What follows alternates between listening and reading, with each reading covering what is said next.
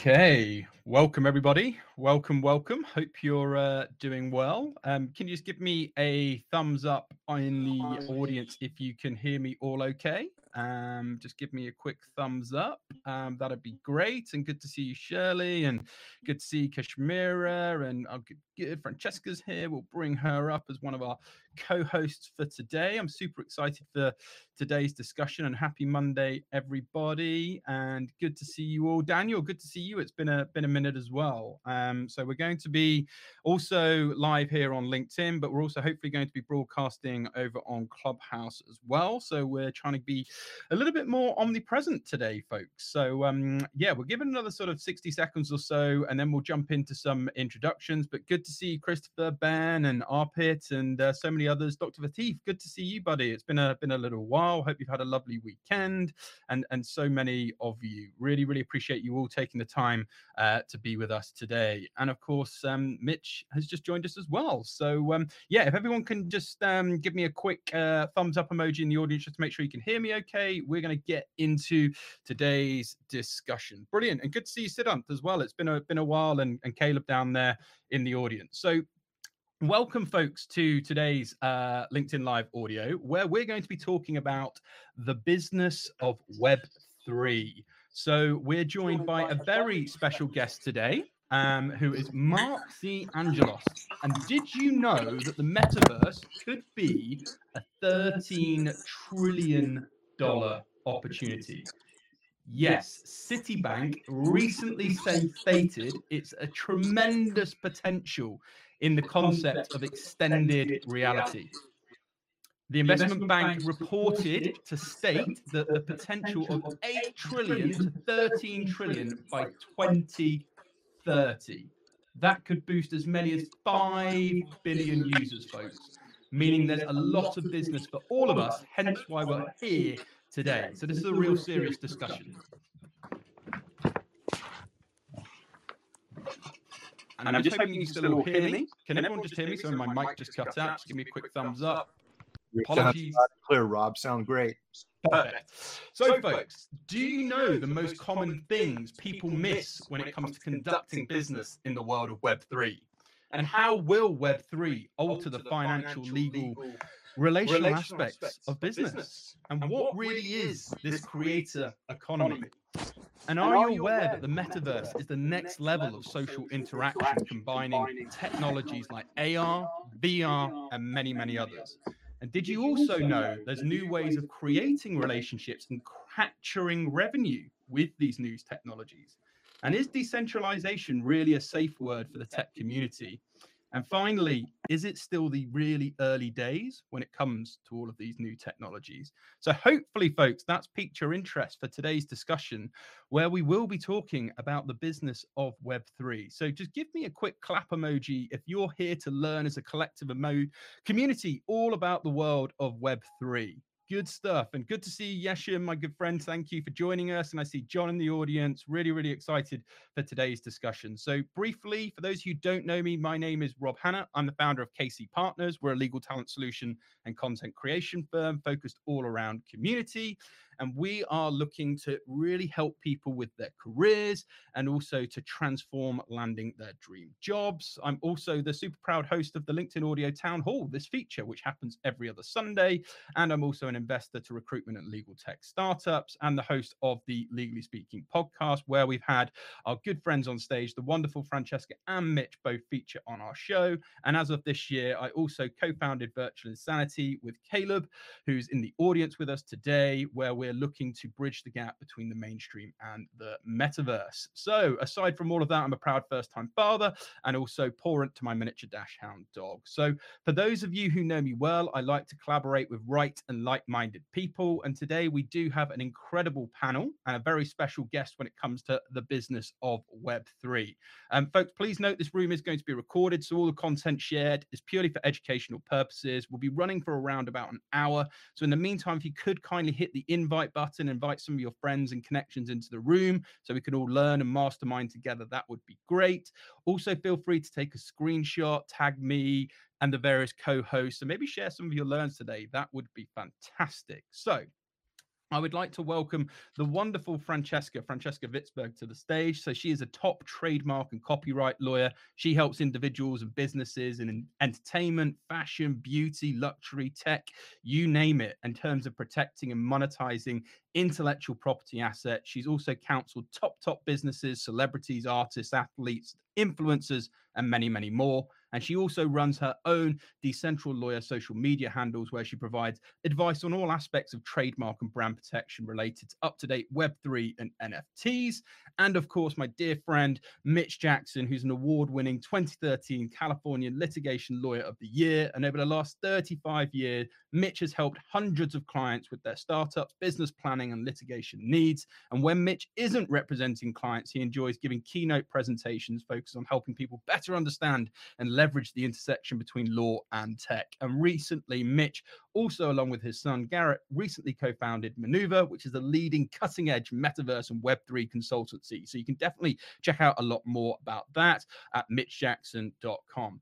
And of course, folks, our very special guest today, we're joined by the incredible Marc. So, Marc is a sales leader, content writer, and business strategist. He's the CEO and founder of Anvictus Communication, a sales and marketing firm in the Web3 and blockchain space. Marc brings 27 years of capital market sales experience from the algorithmic fintech side of Wall Street. And today, his content marketing firm helps fintech and Web3 companies convey their value in content. Marc has personally penned over 500 articles on selling through content. He's appeared on public stages, live television, business podcasts, media outlets such as CNBC, Bloomberg, Informa, you name it and he's posted hundreds of videos on sales strategy across the likes of LinkedIn, Instagram, TikTok, and Discord, and written so many thought leadership blogs, far too many to mention, but for the likes of CEO, chief legal counsels, and head of products, and many more. And he's built and sold multiple training courses to third party education companies such as the likes of the Tilt, Greenfig, and many more. And he currently scripts and hosts the Informa's awesome monthly podcast series, the Emerging Managers Exchange podcast. So, a very, very warm welcome, Marc. Thank you so much for being with us. Robert, thank you. That was overly generous. That was quite the intro, but I appreciate it. Happy to be here. Absolutely, and I'm going to kick off, folks, with some questions for Marc, and also some some questions um, that I'll be firing to Francesca and Mitch as part of the discussion. But if anyone does have any questions for Marc and would like to raise your hand, please feel free to do so. We'll start gradually bringing folks off. But uh, to begin with, Marc, would you mind just telling a bit about your sort of background and journey with Web3 to date, and what it actually is from your own perspective? Sure. So my background, as you mentioned, I'm 27 years Wall Street. I'm actually a salesperson trapped in a content marketing body. On the side of Wall Street I was on was AI based uh, algorithms, so algorithmic trading, very high tech, black boxes that do like enormous amounts of trading that people don't understand how they think. The point is, I was writing content around that for many years, and then eventually with lockdown, I was being asked to write other content for other people, and then that became fintech content writing which very quickly, as you know, mm. 2017 onwards, crypto took over the world. It became blockchain infrastructure firms. So most of my clientele and most of my insights right now will be from the perspective of the platforms, anything having to do with the financial side of crypto, GameFi, layer two solutions, things that make that make the crypto world work. And how do you build business models upon that? Uh, so what is it? It's a lot of different things. I mean, t- to be honest with you, it's a paradigm shift if you want to really boil it down, in my opinion, it's a technology. That's all it is. So, blockchain, Web3, these are different applications. Blockchain technology makes possible a lot of things that weren't previously available to us. But what this opens up into is it's really the it's the fastest wealth creation event in the history of the world, right? This is unprecedented freedom of financial mobility. You've got new business models. And so Web3 in my mind, it is really still an idea. The two points I'll give you. Number 1, it's not fully formed yet. So there's a lot of people kicking it in the teeth. Uh, if you anyone engaging on LinkedIn will have there's a lot of cynics out there. That's fine. I'm open to that, but it is not there yet. And the second piece is most people have no idea what Web3 even like what it represents. There was a recent Harvard Business Review poll, Robert. There was uh, 70% of those polled had no idea what Web3 was. These are Harvard Business Review readers. So you would think the business community would be aware of it. They, there really is no direct definition yet, but it is an evolving uh, framework in which you can build different business models using crypto and blockchain as the underlier. That's my quick. But in in practical terms, it's cryptocurrency, the DAOs, social tokens, NFTs. There's a whole different uh, there's a slew of variations on how this looks, but I really want to focus on NFTs for those in the business community. That's my brief. I love it. Yeah, and I absolutely uh, agree with you. And uh, definitely want to also welcome to the stage uh, Yeshim and Issa and anyone else who would like to come up and ask a question, please do. I've just got another quick question for you, Marc, and would love to get Francesca and Mitch's thoughts on it, and then we'll come to to other folks as as, as well, because there's so many different aspects of Web three, as, as as you know, and a lot of them also have legal implications when it comes to crypto, DAO, social tokens, and as you mentioned, NFTs, where you know we're probably going to have a bit of a focus. So just share your thoughts generally on on on this, and you know what it means, and some of the the implications you may have seen or or you predict happening in the future. Sure. So NFTs, what they really are is just software. That's all it is. They're, they're, it's code. But what they represent, I mean, there's some mix between a deed of ownership, uh, certificate of authenticity, membership programs, I mean, these are there, there's businesses right now, customers of mine, blockchain based games, folks like Axie Infinity that are building an entire business model, millions of dollars coming in off of what this thing can do. Um, it's a community building tool. NFTs, what they do is different from what they are. What they are is, as I said, software. What they do really looks a lot like securities, which is where it gets into the audience here and it gets to be interesting what are these things actually are they royalties are they property are, are they an asset none of this has been legally defined yet i mean there's there's people are guessing which is really holding back a lot of the uh, institutional interest if you ask me yeah, no, I, I, agree. And just on NFTs, I'd love to jump to you, um, Francesca, in terms of things people, you know, obviously you, you do a lot in supporting people with NFT projects from a from a sort of IP perspective. You know, what are you seeing, and, and what do people perhaps need to think about when it when it comes to you know NFT projects specifically from a from a sort of IP perspective? Thanks so much, Robin. I am really excited Marc's here. Your background is super amazing. And uh, one thing that you said without saying is you made a pivot. you definitely took your expertise and your and your know-how and knowledge in one area and pivoted during COVID to find the incredible world that is Web3. And like many of us here who have expertise in certain areas, we fell down the rabbit hole, went hard into learning about this space, and just realized that wow, all of the potential for any business really, whether you are a goods provider or service provider or a professional, the Web3 and NFTs, the metaverse, all of this technology that's been based in blockchain and, and VR has truly revolution, revolutionized the world. So, super excited to chat more. Um, as an IP lawyer, what I'm seeing is really three main things it's protecting your brand name, especially in the NFT world where we're creating project names. Those are trademarks. So you can easily protect protect your brand with uh, a trademark application. The second part is protecting the content itself or the images that are sold as NFTs or maybe um, avatars or particular art that is being shown in the metaverse. You can protect that with copyrights. And then, last but totally not least, is contracts. So, the way contracts apply in this space is mostly with either terms of service. So, you know, having having terms that govern the use of software, as Marc said, a lot of this is software. And so you'll need those terms of service and also an NFT license specifically for NFT projects. Those are really the three main um, pieces on my end, how I'm helping clients and businesses just stay protected and have that baseline protection. Of course, there's so much more, but if you are entering the metaverse or getting into NFTs, that's really the starting point. Yeah, no, I, I, love that. And Marc, did you want to have any comments back to that before I shoot it a quick question to Mitch, and then we're going to jump to people on stage from questions for you too. No, I think it's great. Those are great points, Francesca. I think that protecting brand has obviously already been an issue for those following the news. Nike's had issues with that. Um, protecting the content avatars. If anyone follows the space, There's a lot of influencers whose images are all over in NFTs that that they did not issue, and the contracts.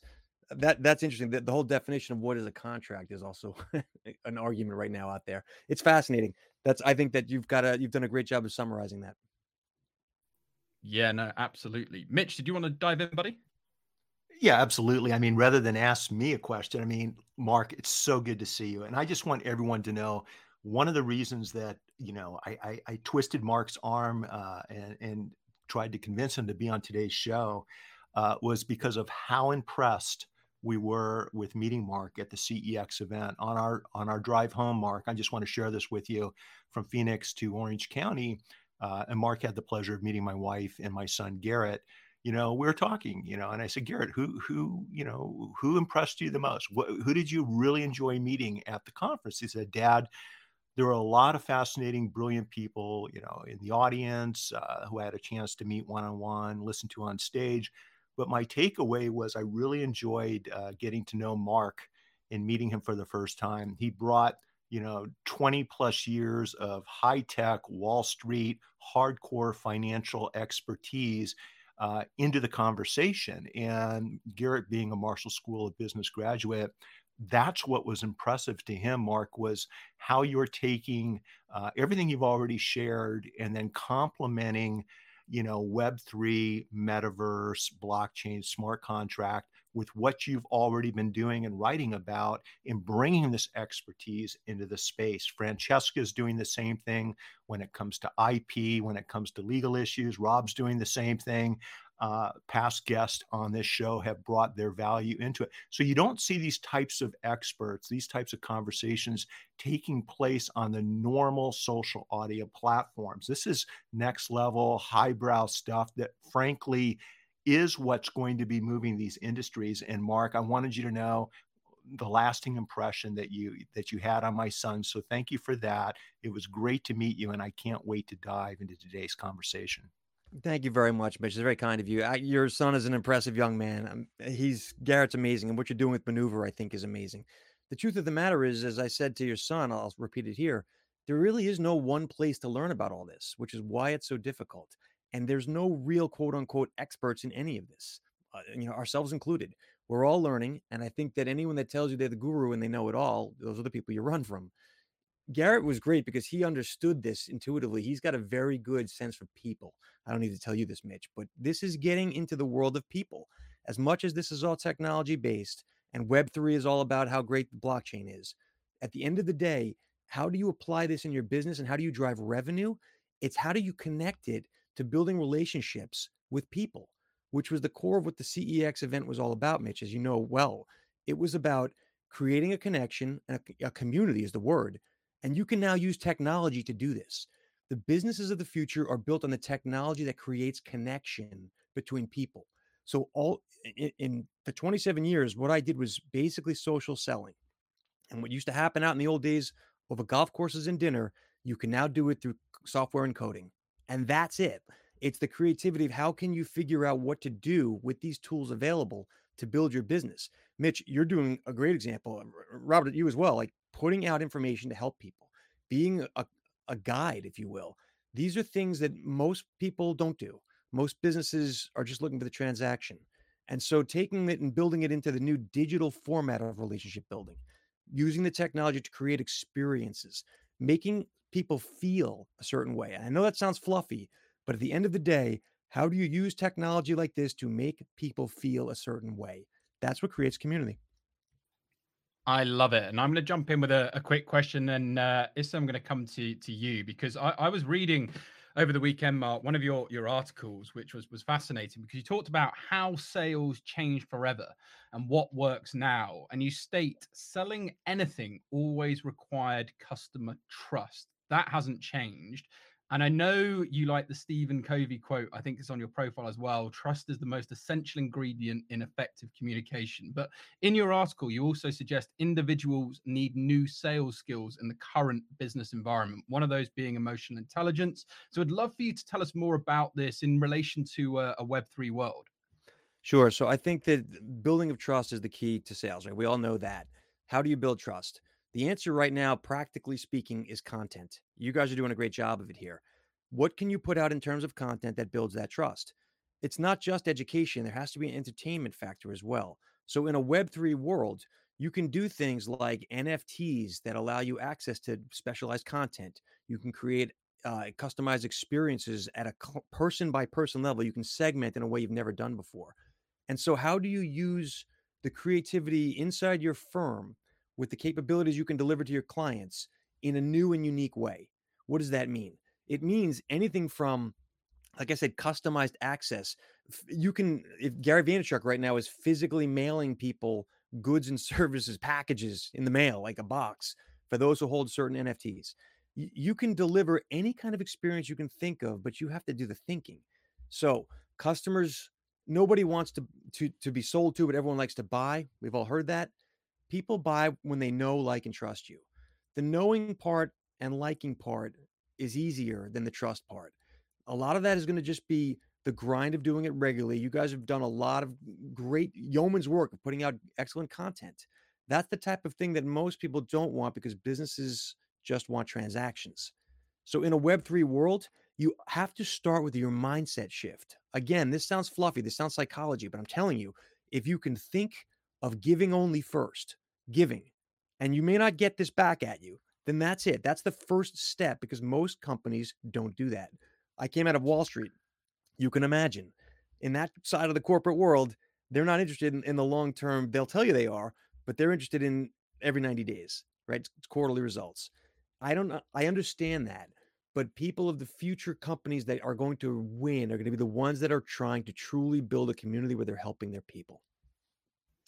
Oh, I love that. You're talking my language, Marc, and you're doing such a great job um, of that. So, um, with that, I want to thank Isa for being so patient, um, and would love to get your uh, your question and thoughts uh, for Marc.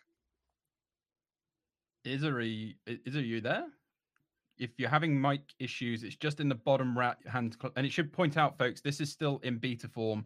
This fun- function, so sometimes the um, the mics are a little bit tricky. So um, just give us a thumbs up emoji um, if you think you would have sought your mic, and we'll um, we'll hopefully come to you in in a moment. Um, okay, so let's let's come back to to some some questions for you. Um, because I wanted to ask specifically, Marc, because one of your your key zone of geniuses is very much around marketing and branding. So, you know, how can you ensure that your marketing and branding really stands out and is different, particularly with the world of, of, of Web3?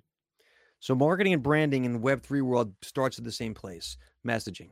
What is your value that you deliver to people, right? You have to be able to succinctly and clearly and powerfully deliver that in three parts Number one, what you do. Number two, how you do it. Number three, what do people's lives look like after interacting with you? So this is basic marketing. Now, I don't pretend to be a marketing guy. I do it now. I'm a sales guy. At the end of the day, this is about building relationships again. So you have to start with clarifying what are you? As I like to say, are you a fork, a spoon, or a knife? People don't know how to deploy you until you tell them what you can do for them.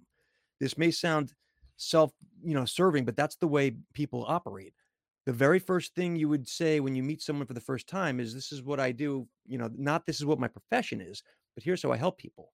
That type of approach has to happen now in content and ideally through web3 driven experiences, community, things that you can provide to people using your expertise. So uh, so for the easiest example I'll give you, jumping in on conversations where in communities and helping people out. Mitch, you've done a great job of this. Giving people insights that they might not have otherwise had because they don't have 27 years of Wall Street experience or they haven't seen how a blockchain, you know, what works behind in the networking layer too. If you can bring people to to your side of seeing things and not try to sell them, you're just trying to help them, then that's it. The biggest mistake people make in sales is trying to sell. It's about helping. And so branding and marketing is the messaging of how you help such powerful words and i'm just loving it. I'm, I'm just loving how you know you're you're showcasing what you're doing and how you know Web3 we can all be learning, folks. Just give us a thumbs up in the audience if you're enjoying the the conversation and what what Marc's sharing because it's just fascinating stuff. How he is very much ahead of the curve and giving us his time to be here today. Awesome, awesome. Really, really do appreciate the conversation, Marc. And with that, we'd just like to welcome. Uh, well, Mitch, would you like to to welcome your your amazing esteemed son to the stage because um, it's just so nice to see what you're doing with Maneuver, and I'm sure he'd like to say hi to Marc and maybe ask a question or two as well. Absolutely, Rob. Garrett must have noticed that Marc was on stage. Garrett, it is good to see you. He is joining us from Los Angeles, California. I'm down here in Orange County, California. Garrett, just a little heads up. Marc had a lot of nice things to say about you. It's good to see you, buddy. How, how's your day going? Oh, it's great so far. Thank you so much, Marc. And I'm happy to be here. Is so far so good. Sounds great. I'm excited to hear the rest of everything covered. Um, Marc, I just wanted to know what your uh, biggest takeaway was from the CEX event. Uh, it's great seeing you, Garrett. By the way, I, am just going to share this. I had said this to Garrett privately, guys, but I'll just share it with the team here. The, I wish I had known a tenth of what you understood, Garrett, about business and people at your age. You're going to kill it. That's exactly what I said to you. Oh, thank you. Uh, to answer, my biggest takeaway, honestly, was just how authentic the people were. I've been to I'm not joking, and Mitch, you could talk to this too, but hundreds of conferences, and there's a there's not a level of authenticity like I had seen at the CEX. The people that were there were there to get to know each other. Nobody was there for any other ulterior motives other than to build rapport. Now, maybe that's coming out of the back of COVID, but I don't think so. I think the world has changed. And Garrett, you were plugged right in with that. Yeah, I agree entirely. I thought that was probably my favorite part of the experience. Being a young entrepreneur, I have limited, you know, knowledge of the space and I'm learning everything. And I was just so excited to be there and see where everyone else's minds were at. And everyone was so excited to share, learn from each other. And I think that was the best part about the experience is seeing that this is really a community behind Web3 in this movement. Yeah, that's community is the word, and it definitely is a movement because it's really it's going fast. It changes quickly, and no one really knows where to go to learn. So we learn from each other.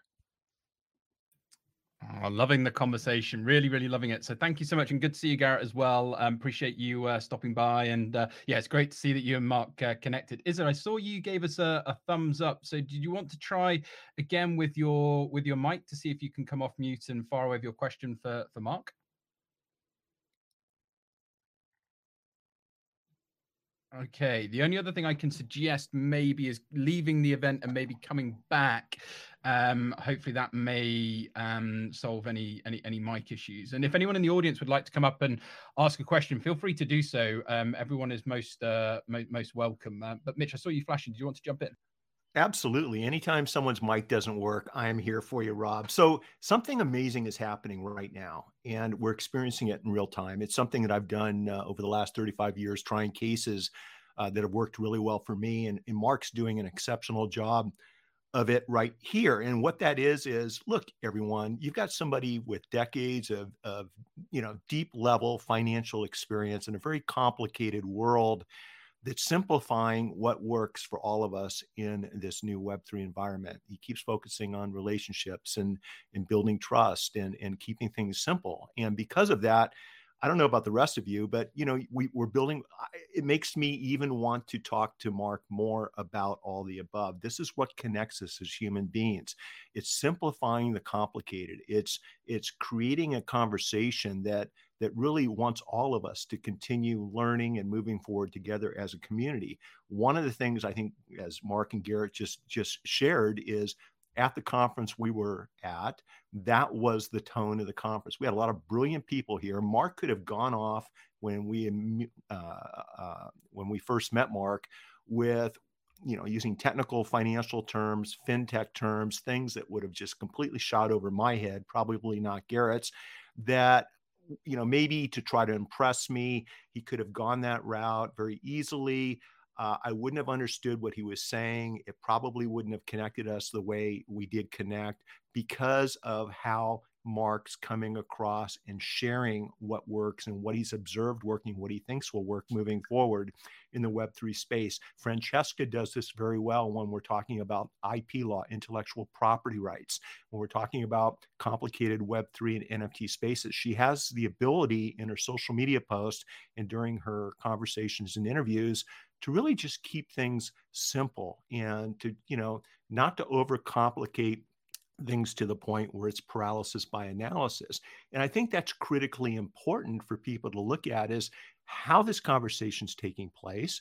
We're not we're not talking about specifics and technical details. We're talking about the human side of tapping into the power and leveraging these Web3 platforms. I think it's critically important where it doesn't matter how challenging, uh, how complicated, how technical something is. If people can't relate to it, if people can't easily use it and embrace it, then they're not going to, and it's not going to work for you in business. And so for me, from a 30,000 foot level, I'm looking at this conversation, Rob, and I'm thinking to myself, this is a masterclass on how to build rapport on how to generate enthusiasm and excitement, how to add value, but to do so in a way that everybody on stage and everybody in the audience can relate to. What do you think, Rob? You're around a lot of people. You, we've talked about this before, and I just wanted to highlight that because I think it's super important. You bang on the money as always, Mitch. And excuse me, confuse them and you lose them. You know we have to you know the complexity in all of this is is is there but i think your ability to communicate things and keep it simple and people can understand that's when we're going to get to levels of mass adoption. Let's take a poll on that. Who feels comfortable who feels like they've got a good level of knowledge of understanding of nfts in the audience? Just give us a thumbs up if you feel that you have a very sort of sophisticated knowledge of, of nfts or would feel comfortable sort of you know starting your own project or being involved one. Okay interesting. Well let's let's jump back to to nfts then marc i know that's something you um you know you, you've got a passion for and i think we should talk a lot about and also from a marketing perspective. And you know francesca mitch at any points feel free to jump in. Because you know how will nfts ultimately alter business? What do you predict to see actually happening marc? Sure. So NFTs are acting a lot like securities, and I'm sure that uh, Francesca could talk to this way better than I. But beyond that angle of what are they and how do we handle them from a legal perspective, there is a practical application in building relationship to Mitch's point. So how all NFTs will basically become a they're a new class of digital asset, right? This is you can create something on behalf of your customers that you serve as a company things like uh, Joe Pulizzi did the never ending tickets, Mitch, right? Which was access to the event. There's specialized access to content that you can create. There's things that you can give to your customers through NFTs. So specialty handling, if you will. And this is almost the next iteration of like the loyalty rewards programs that we all grew up with, the airline miles or even a Starbucks card. So you can create digital assets, number one. Number two, that leads you to enabling uh, the ability to create a richer client experience, right? These are the reason you would create a digital asset class is to deliver an experience to your customer. And again, this is digitally. So, what can you create? What type of experience? The, the conference itself, Mitch, was an experience. The fact that you and I are even talking, Robert, my conversation with you now, and Francesca, like th- these are all benefits that came from being face to face with Mitch that I wouldn't have had otherwise. And that was that creates a richer experience for me. Number three, it's a central digital touch point between brands and consumers. NFTs become a place where you can convey what your the value delivery mechanism, if you will, and you can get the feedback. And NFTs are programmable. So you can add things in terms of an experience to your customer, and you can garner information back from them in terms of usage, right? What what what are they like? What are they going for? What's working with them? What areas can you serve them better? NFTs help you pinpoint this. And finally, it's a you can deliver a unique experience again in real life. I can't stress this enough. People get so lost in the minutia of the circuitry. They forget that it's the people thing. Like Mitch said, you want to be able to deliver an experience in real life. That might mean, like I said, mailing physical objects. It might it probably means meeting in person. This thing right now we're all doing. This is a physical event. It's digital, it's delivered, but we're actually getting together. So when you look at things like the Bored Ape Yacht Club or Gary's VeeFriends, like these are all basically country clubs. And that allows for socialization. And that's an NFT enabled feature, if you will. So these new digital assets create a client experience and become the thing that ties you to your customer if you're doing it right. And through that, you deliver them events, feelings, you build community. And community means you serve. It doesn't mean how many followers do I have or how many blue check marks. It community means how do I deliver these people an ongoing continual value, which not part of this conversation, but I do think creates a whole new pressure on businesses to come up with a continual value delivery mechanism. I again, these NFTs are programmable. So what else are you doing? What have you done for me lately is what the customer's thinking. You have to keep coming up with new and inventive ways to tie these people to what you're trying to do. And that doesn't mean selling to them. It means serving them.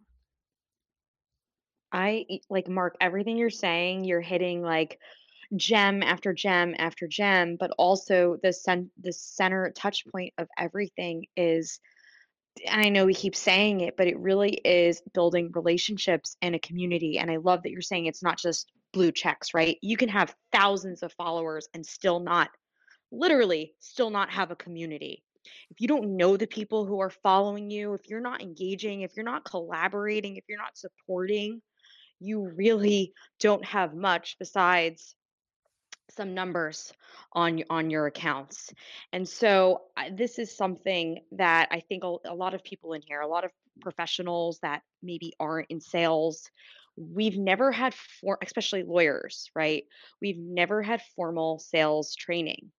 So to us, we think sales is scary and bad, especially as lawyers or doctors. Like we have a higher duty to the to the client to not just sell to them, but truly if you think about it where if you are serving people and if you are the best in your field and you work really hard to make sure you're the best and what you're offering helps people, then that's that's that's the best thing that you can do and so I I don't know if a lot of you know, but I st- I left Big Law in um 2020. I was an associate at a big firm, had no clients, and I took a gamble on myself, started at a firm, new firm as a partner with no, no clients. Okay.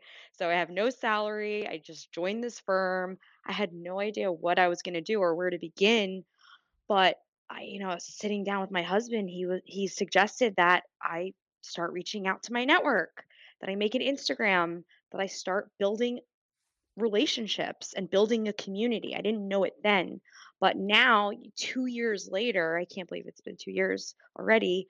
uh, I, I I have a busy book of business. So yes, I, it is the sales process, I guess, that I, what's what was happening, but it's all about community when I saw NFTs and Web3, I immediately jumped in because I loved the energy of the people that were in those communities and I wanted to learn. And I found that it was a great combination of intellectual property and tech and all these things. But really, if you are looking for a way to learn and a way to connect with more people, getting involved on Twitter, joining Discord. Rob has an amazing Discord and Mitch. They both have great communities on there. I think the time is now just to start and play around with that. But to the point, making real contacts. So Marc, you you're obviously really good at what you do because that is the core of everything. You put your finger on something, Francesca. You know what they say in sales is that a good friend will help you move, but a great friend will help you move the body. And so you have to think to yourself, what is the depth of the relationship I'm building? Not just how many people do I have in my network. If I call Mitch in the middle of the night and need a favor, is he going to help me? And I, Mitch, don't worry, I'm not going to do it to you, but you got to think that way. Have I built up enough credibility? Do I have have I delivered enough value up front that this person's in my corner? People think networking means getting names. Networking means to what degree and how far will they go on your behalf? Because we've all been there where someone asks a favor that you don't want to do and you just you know out of politeness you're going to say yes. Yeah no problem. But then you never do it. Or it's this person i will go to the ends of the earth for them. That type of connectivity that type of rapport you can build that with digital tools now. You can do things for people on in mass at scale through delivery mechanisms that are enabled by technology. And that's something the big businesses don't understand that yet People are still caught up on apes and llamas. The reality is the customer's experience is going to change. And so how can you do that? Who who can get in front of this? And even in the small business level, what can you do in content to help your people? I don't know what the answer is, but that's how we need to be thinking. Oh, I, I, love it. I'm really, really enjoying the, the conversation and great points, Fran, Fran, Francesco. And I'm going to jump to uh, Mohammed if you're there and you wanted to fire your, your question away. And also just wanted to welcome uh, Eric and Sweater and Simone and Natalie to join the uh, discussion. And Daniel, good to see you, buddy. And if your hand is raised, I'll hopefully be able to bring you up this time. I know we're having a few glitches, but Mohammed, would love for you to, uh, to fire away with your question for, for Marc. Uh, hello, everybody. I was really enjoying the conversation.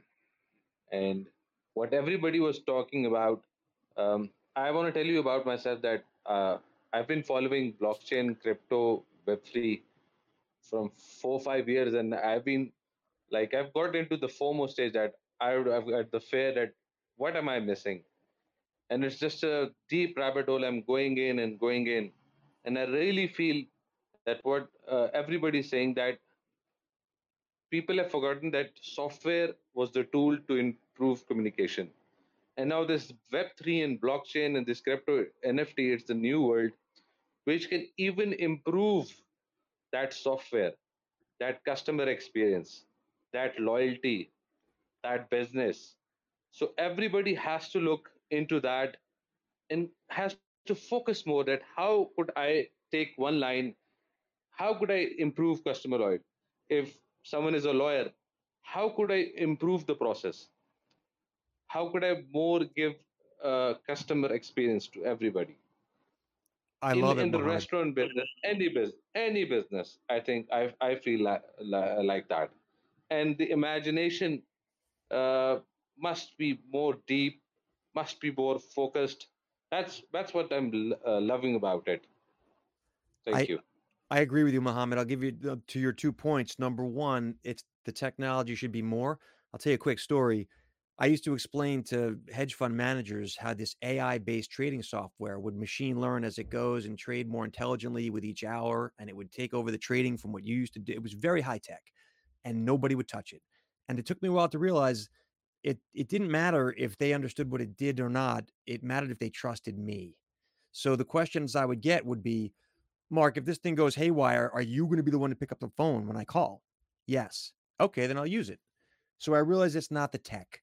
The tech enables, but there has to be that other piece, which leads you to number two, Mohammed, your point around imagination. How creative can you, as Mohammed, get, or any of us, around what I can do to deliver value to my customers? And that value is subjective. You won't know. You have to take shots. You have to try things and throw it at the wall, and some of it will stick. But the fact is, you're getting into the creative angle, creativity of the business owner. What can they do? And that's where I really think big businesses are at a disadvantage. The quarterly driven, publicly traded, they're not going to have the same response time, which is why you're seeing this divergence with the creator economy now. Smaller folks are nimble and have the ability to be creative in a way big firms can't. So if if Citibank or JP Morgan puts up a, you know, uh, something in the metaverse, great. They've got a lobby that you've got a picture of Jamie Dimon, that's awesome. But there's no real value there. Not to the same degree if you've got customized access to events or get-togethers. If you think about what NFTs and smart contracts enable, Mohammed, you mentioned a restaurant or a bar.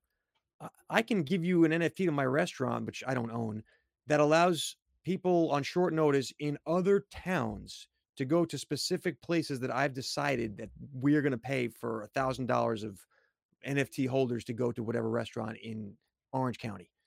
And then that's a benefit that they get for having been part of the NFT community I've built.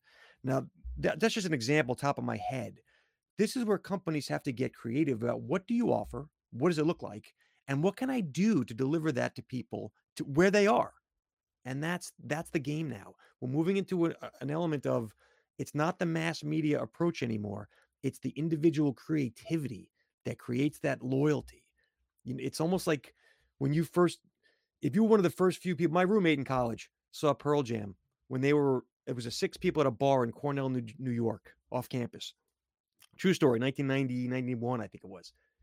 In the end, had he had the ability to buy NFTs to that you know, uh, to having been there, they have you can buy NFTs into to to events that you've attended. You could then the band could have added to that over the years and create new experiences for all those holders. And so you have to start thinking if I can get my NFTs into the hands of my customers, what can I do with it down the road? Again, not what can I sell them? What can I deliver them? The transmission mechanism is now inverted. And those who deliver the most value will have the most loyalty. And we all know loyalty translates to business somehow, some way. You you guys will know this. Any business owner will tell you this. There's times you'll do something for someone and they'll say to you, or you'll say it to them, I don't know how I can repay you, but I'll find a way. So don't worry. That happens in the business world all the time. That's the basis of business now. Oh, I love it. So many valuable points as, as, as always, Marc. And we've talked a lot about um, sort of building community, loyalty, you know, uh, from a Web3 perspective. I'd love to get your point on or your view on, you know, how important do you think storytelling is as part of this process? And, you know, any tips uh, around that for folks? So storytelling has always been the key to sales, right? Nobody, facts and figures are forgotten, stories are retold. The, the, the root of the matter is what can you do for your customers that they would repeat to other people? Right? I think Seth Godin does a great job with this with Purple Cow. Um, there's there's endless books on storytelling. The question becomes story. The definition of story isn't always per se a yarn that I share with you. It's again an experience. So Mitch and I have a shared experience from the CEX. I had the pleasure of introducing Mitch from stage, and he brought a ton of value. That's a shared experience now, and that's a story in itself. That that that just the experience between us becomes the story. So when you create an experience between yourself and your customer, all these people that attend events, NFT access only, all these people that have been to these specialized uh, country clubs, as I mentioned, these are these are experiences very similar in the old days to like when fans would talk after a concert and compare notes on how the band, what was their favorite song. Garrett said to me a few minutes ago, "What was your takeaway from the CEX?" These events and these shared stories then have to be chopped into content. So everything that's happening here right now, ideally, when you deliver value to your customers, you record it in some way, shape, or form, and you repurpose it. And there's endless amounts of content on how to do that. But the, the, the truth is, again, you're not selling. For those who consume it in one form, they might consume it better in another audio, video, written. You need to open your mind up in a marketing sense now and start to think okay, with what I'm creating for my people, how can I then deliver it to them in different formats? So, long form, short form. There's got to be different ways of delivering your it's work. This is a whole lot of work, but that's what it takes because if you're serving a fan base, it's a it's a community. You have to continually find new ways to do that. And since people are different, they'll get different value from different things. So, I know just uh, from the content marketing side of what I do, it's not always going to be long forms or short forms. It's audiograms. It's going to be quote cards. Like you have to start thinking, how can I chop up the quote unquote experience to keep on delivering it to the same customer? I went to CEX. I want to see stuff from CEX out there on LinkedIn. Mitch, when you see CEX thing float by, you're like, yeah, that was awesome. It was a great memory. That's how you need to think as a business owner. Marc, speaking of CEX, let me mention a couple of words to you. Ann Handley, Rudolph the Red-Nosed Reindeer. right. So Ann's told this lengthy, meandering story from stage, which looked like it was going nowhere about Rudolph the Red-Nosed Reindeer. And she tied it back brilliantly to some unbelievably powerful concepts at the end. And because that story that she told was so such a left hook, it knocked the room out. Everyone was like, wow, that was a great, she was one of the greatest deliveries. And the truth of the matter is, you just made that joke to me, Mitch, because of our shared experience. And that's it. How can you, Anne did a great job of storytelling and you also are doing the same thing now. So, story isn't just about memorizing, but the sales side of me will tell you this. You should, everyone here should start to try to journal stories they can use in their selling. And that doesn't mean hard selling, it means when anecdotes happen, jot them down. Garrett, I'm looking at you. I always recommend people keep a story journal, a dead serious, like a book or on your phone. I don't care where you do it but make sure you have a recording of things that have happened to you in life and the lesson you took so that you can share with other people. I'll give you a quick example. I was in Europe selling AI trading software to a customer in Germany. And on the walk back to the elevator, I said to him, you know, what do you got coming up for the summer? And he said, oh, I'm taking my family to America for the first time. And I said, oh, dude, you got to go, you got to go here. He said, no, we're going to go to Disney. Now I had been to Disney, so I share with him how to knock out that park. This is the order of operations that you should hit it. This is the rides you wanted to make sure you get. He ended up sending me postcards. We became best friends from that stupid. I'm getting pictures of his family still. I've been out of the business for years. The point of the matter is that little story I just told you talks about how a relationship outside the business can lead the business, right? He was one of my best customers after that. These are the types of things where you should record and roll them out later with lookalike customers or people you think you can help. That's it. Those that's storytelling. Oh, I love it. And it's so important. You're just sharing so many nuggets of, of, of wisdom, Marc. And I want to sort of ask a, an, another question because in terms of where you see things going, because a lot of people may have may have read the the recent announcements where, you know, I think it was Citi announced that, you know, the metaverse market growth could be up to 13 trillion by 2030. So, you know, what do you expect to see going forward and where do you see the greatest scope for folks, maybe from a sales marketing perspective in Web3? And is there any low hanging fruit for people to be getting hold of right now? I think it becomes a little more centralized than we're expecting, right? Number one, it becomes a, lot of people need help, if you will. And so the companies that are able to deliver that will start to become more dominant for good or for ill. I think that the the legal side, as you guys well know, really needs to be clarified. And so I think we'll get that. I don't know when, and I'm not. I don't pretend to be. This is your area's expertise, not mine. But I really think that once that clarity appears, you're going to see the businesses rush in. And I do think, though, like I said earlier, Robert, that the the the initial lead folks, if you will, is going to be the smaller creators. It's going to be the smaller companies that can do the things nimbly that the bigger companies take too long to think about. And that means creating customer experiences. That means customized content. Uh, c- companies are still too worried about how they look in public. You got to be willing to take a couple of skin knees to get this over the line. Right now, the way it develops, it's going to continue to be this gap between the B2C folks who really embrace it and do well with it and make money with it, and the B2B folks who are not as able and interested in doing it just yet. That's my prediction. Yeah, no, I, I, agree, and I think it's going to be fascinating to see how all of this evolves. A, a, question because you know, let's let's look at it maybe from the other side. Let's look at it from the folks that just are not at all on the the Web three bus. They just think maybe this is a craze or you know NFTs. You know, there's still a lot of doubts and and fears, and obviously you have a tremendous business when it comes to actually you know helping particularly sales and marketing when it from a Web three blockchain perspective. What do you say to perhaps more of the critics or the people that are not on the bus right now to maybe not to convince them but just you know give a different perspective on you know ultimately there's a lot of fear and speculation and people are just saying well is this just a phase or do i really need to educate myself now? I view this that's a great question robert. I view this as a contest of creativity as i referenced earlier. The folks who don't quite see it it's not that we're smarter than they are etc it's that it's not there yet. They're right. The people that think that this thing is a bit overdone are right but that doesn't mean it's not going to get there. In 1991, no one knew what the internet was going to look like, right? I remember in 1995 when AOL went to, to 10 hours a month for 20 bucks, for those who remember, right? That was ridiculous because it wasn't there yet.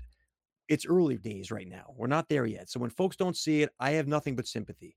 But the reality is the tools now exist to create experiences for other people that you will have never met in person and then can. You you open the doorway to creating personal relationship again, back to where we started. And so that reality is that's not an opinion, that's a fact. You can deliver experiences to people. Mitch and I just went through this, and you can have a different feeling towards things and people. I know I'd run through walls for Joe Pulizzi now, right? There's there's a whole world of creative application of the tech, and the folks who don't see it, they're not thinking that way. They're still they're still stuck on the the art piece right? It's all about the utility. The utility of how you use these matters. So this gets into the creativity. Uh, it's almost at equated to Robert. How good are you at drawing or painting? Like some people are better at it than others. And those folks can get it right away and say, I see what I can do with these tools. Other people, they have to see a few examples first. I don't judge anyone. I recognize that people are, I mean, I, you certainly don't want me doing your taxes. I'm not that guy. But you know what you're good at and the folks that are good at creative imagination around building business this is where they're going to shine Yeah, I love that. And when you're talking about drawing, I'm a shocking drawer, so definitely don't come for me for, for drawings. But uh, Caleb, actually, who's in the audience, is really good when it comes to, the graphic design and, and drawing. Okay, so again, maybe we've got business owners that are in the audience that are like, okay, okay, but but where do I start? So how can companies, you know, startup or entrepreneurs actually get started when it comes to, to all things NFTs? You know, what are some of the practical steps? Hey, Rob, can we, can we, before Marc answers that, can we drill it down to a specific industry? I've got a friend in the audience. I would love for Marc to sh- answer your question tailored towards Bill's company. Is that okay? Yeah. It, yeah, I think it'll be great for everybody. So, Bill Tilley is in the audience. Bill is one of the leading uh, litigation finance, uh, uh, legal funding companies, uh, Amicus Capital, Capital in the United States. Hey, Bill, it's good to see you. And uh, Marc, if Bill was to, if he hasn't already, wanted to integrate Web3 technology into his litigation finance or legal funding company, you're a finance guy, Bill's a finance guy. It's a matter of offering lawyers this option, this opportunity using blockchain smart contracts or maybe NFTs. Any thoughts just off the cuff on, on how Bill could, could implement this type of strategy? Absolutely, Mitch. I think that both you and Robert have illustrated this example already. Robert, I saw what you have here NFTs that allow you access to information. And and you, Mitch, now offering 15 minute free phone calls to help people out. Th- these are all NFT-able things. So what do people normally want from you, Bill? Right? What would normally they would come to you and ask for? How can I then create that as an NFT? Very easy to do, by the way. There's people that, there's people that will do this for a lot less than you think. And so you create, if you will, assets, right? It, it's let's just call it, I'm gonna use Mitch's example 15 minutes phone call for guidance on whatever you want to talk about. That's incredibly valuable for people who can't afford that or people who don't have the ability or the context to talk to a person of Mitch's caliber. So, Bill, you think to yourself, okay, how can I box up my time or how can I create access that my services, my company would normally provide and then folks can buy into that and you can continue to add to that if you want. So you start with a small digital benefit. That's exactly what i would term that as. And then after you've done that how can you turn that into a either either an experience right? They would come and have a teach in i know to use other examples there you can go to the headquarters and see how they do their process of whatever it might be for service oriented businesses. And then how can I foster that into a community? All the people who hold those NFTs, all the folks who've spoken with Mitch or with you or whomever, what else can you do for them? Get togethers in the city. Remember, you'll know where they are. They've bought NFTs. Uh, you can do events. You can do things where you're creating, again, think like a loyalty rewards program. So, what would they normally want? How can you give them a little bit of it for free? So, it's almost like a lead gen, if you will, in real life. And then what else can you add to that as an NFT benefit? Because the minute folks start to recognize, wait a minute, this person is delivering service and value electronically, if you will, they want one of those things too. How often do you sell these NFTs? And so that becomes your new mechanism for transmitting a value. And that might be like customized content that you record that no one gets, but you send it to the NFT holders. Um, I know I, I, did a bunch of coursework for Joe Pulizzi around blockchain and it was initially anyway you holders would get access to to the content access and others wouldn't. And so you got to think in terms of what can i put out there that's of value? It might be your time. It might be your information. It might be shared experiences. And by the way the more entertaining you can make it the better right? There's you don't want to be boring here. But once you've got those things built bill you can sell them right? And again, not to rip people off, you can price them wherever you think is fair, but if there's value, people will pay. That's just business. And by the way, I'm as a sales guy, never be afraid to ask for the order. It's okay to say I'm selling this now, but make sure it's valuable. So what can you do in terms of time buckets around whatever expertise that you specialize in? That's how you start. I'm loving it. It's so so true, and uh, yeah, I love the fact that you say never apologize. Yeah, everything you're saying, Marc, it just tells me how accomplished you are, and, and it's great to see that we've got Bill, who's actually come up onto the uh, stage. Uh, Bill, you're most welcome. Feel free to to say hi to Mitch, and if you wanted to say any comments back to Marc, and yeah, tell us a bit more about your thoughts. Yeah, hi Mitch. Thank you, and thank you, Marc, for the comments. So, so would it be like you you mentioned time buckets? Would it be similar to like the NFT would be a ticket to my time kind of situation, or or that's exactly that... what it is, Bill. That's exactly right. Because that your time, by the way, is incredibly valuable. A lot of people can't afford it. Let's be honest. So, if you can provide people access to something for a price, that's just called business. Fantastic. I appreciate it. I, I look forward to exploring that. What, what about what about uh, uh, Bill's NFTs, Marc, as uh, offering behind the scenes or client only discounts or additional benefits? In other words, the NFT is what keeps Bill in, in contact with the law firms over the long course.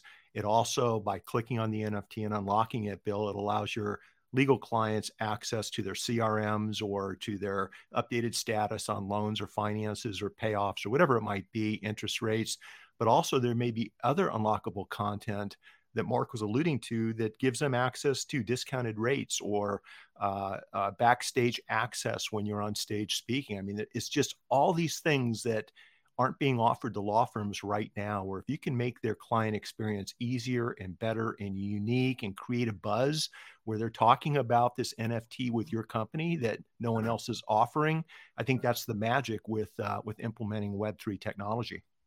Bill, you know the uh, coffee cards where you get seven coffees, the eighth one's free? Sure. That, that. You can create, to Mitch's point, Mitch, great points there. Behind the scenes content you can create that no one sees, and then these people get it. You can, and you can add to these as you go. Um, you've had a couple conferences with you, and if they've had done a certain amount of business or if they see certain breakpoints, they can then access free access to your time for other topics. Like you can come up with whatever you creatively think but start thinking in terms of productizing yourself. Buckets yeah, of I like, that. It's uh, sounds like the the options are pretty much limitless. Right. It's and, and tokenized branding. Exactly like you said, you can tokenize your brand and people can invest in your brand with your NFTs. I love it, Francesca. That's right. Tokenized branding. Oh, and I'm just loving the, the, the conversation, folks. And and I agree. My, my my tip would be, you know, I always thought, particularly when I was thinking about my NFT project, you know, what are my two most common pain points from my audience that I'm trying to serve, and how could I maybe deliver that in a way that would give them valuable content? And that's something that I I, I started with. But Marc, this has been a truly fascinating discussion. I've absolutely loved listening to you, learning from you as I knew I would today. More Robert, can I, three. Can I add one last thing for Bill? I apologize. This just came to me. Yeah, Bill, yeah. go for it.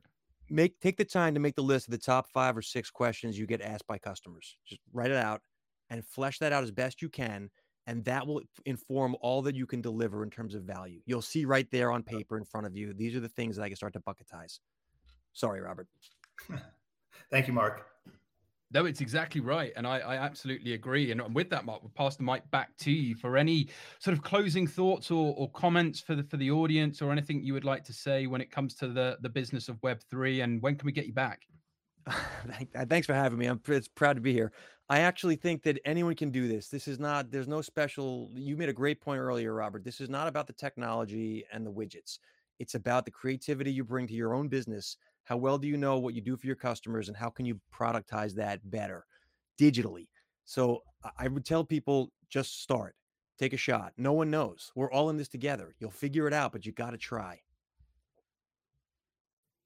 So true. So true. You've just got to get your feet in the water, folks. Promise you, it's not that bad. What I would suggest doing is strongly following Marc, reading his content, reaching out to Marc, seeing ways that you can continue to learn from him. I'm continuously learning from him. Also, checking out the other wonderful speakers and my co host today, the wonderful Francesca, who really is top of her game when it comes to all things intellectual property, folks. So you definitely want to check out her profile. And of course, Mitch. And Mitch is just tremendous in terms of not only what he does in ter- terms of the world of litigating within the California, but also his Web3 and maneuver and connecting people. Without Mitch, today wouldn't have happened. Mitch is probably one of the best connectors and community builders and just thought leaders that I've ever had the pleasure of meeting. So, Mitch, thank you so much for connecting us with Marc and making this all happen. And Bill, great to connect with you. And thanks so much for, for hopping up. And hopefully, we've given you some food for thought. And Mohammed, thank you for your valuable contributions as well and, and showcasing how you've been getting into Web3 very, very early. And of course, all of you in the audience, we don't take it for granted. We really appreciate you stopping by. Hopefully, you've got lots of value from today.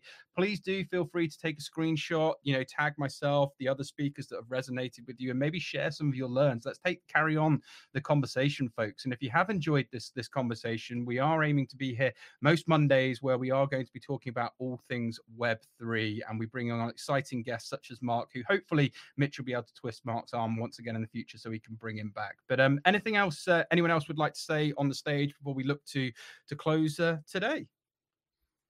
I just want to say thank you for having me, Robert. I think that you guys are doing a great job. I've learned a lot. I've honestly, the fact that you guys are delivering without expectation of return and the value you're bringing consistently is really illustrating all the principles we've talked about here.